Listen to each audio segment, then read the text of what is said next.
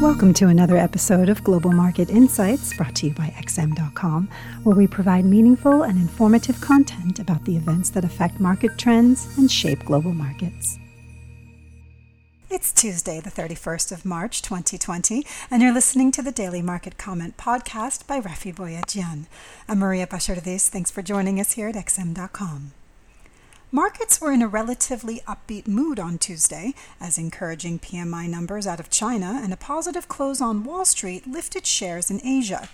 European indices jumped more than 1% at the open, and U.S. futures were in the green too, suggesting the global recovery in stocks is being sustained for now. A strong bounce in China's official manufacturing and non manufacturing PMIs for March provided a glimmer of light at the end of the tunnel for much of the rest of the world that has yet to see a peak in the deadly coronavirus pandemic. Both PMIs recorded a print above 50, indicating expansion in economic activity.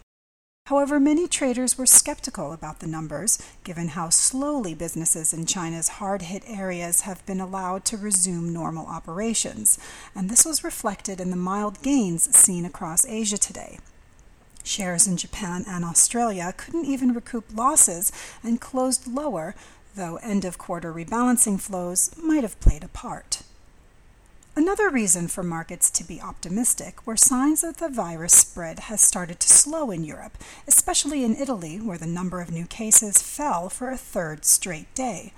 However, with health officials warning against relaxing tough lockdown measures too early, and fears that other countries, such as the United States, may see more surges in confirmed cases before things get better, meant that there was plenty for investors to be cautious about even if more and more countries do start having some success in containing the virus, what's becoming evident with each passing day is that it will probably be months before the shutdowns and travel restrictions are fully lifted.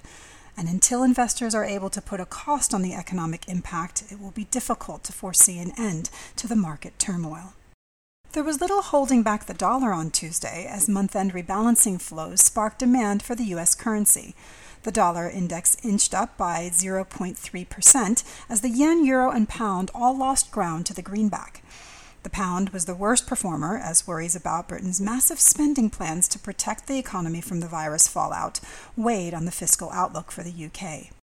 The yen didn't fare much better and was down across the board as positioning adjustments by Japanese investors due to the end of Japan's fiscal year triggered a rush for dollars. Dollar yen was last up 0.5% at 108.29. The Australian dollar also struggled despite the improved risk tone and higher commodity prices. Oil prices rallied today, jumping by more than 5% on reports that the US and Russia are in talks to try and stabilize the market. Looking ahead, the Consumer Confidence Index in the U.S. will be watched later today to get an idea of how badly the virus outbreak has hurt U.S. households in March. Thanks for listening. This was today's Daily Market Comment here at XM.com.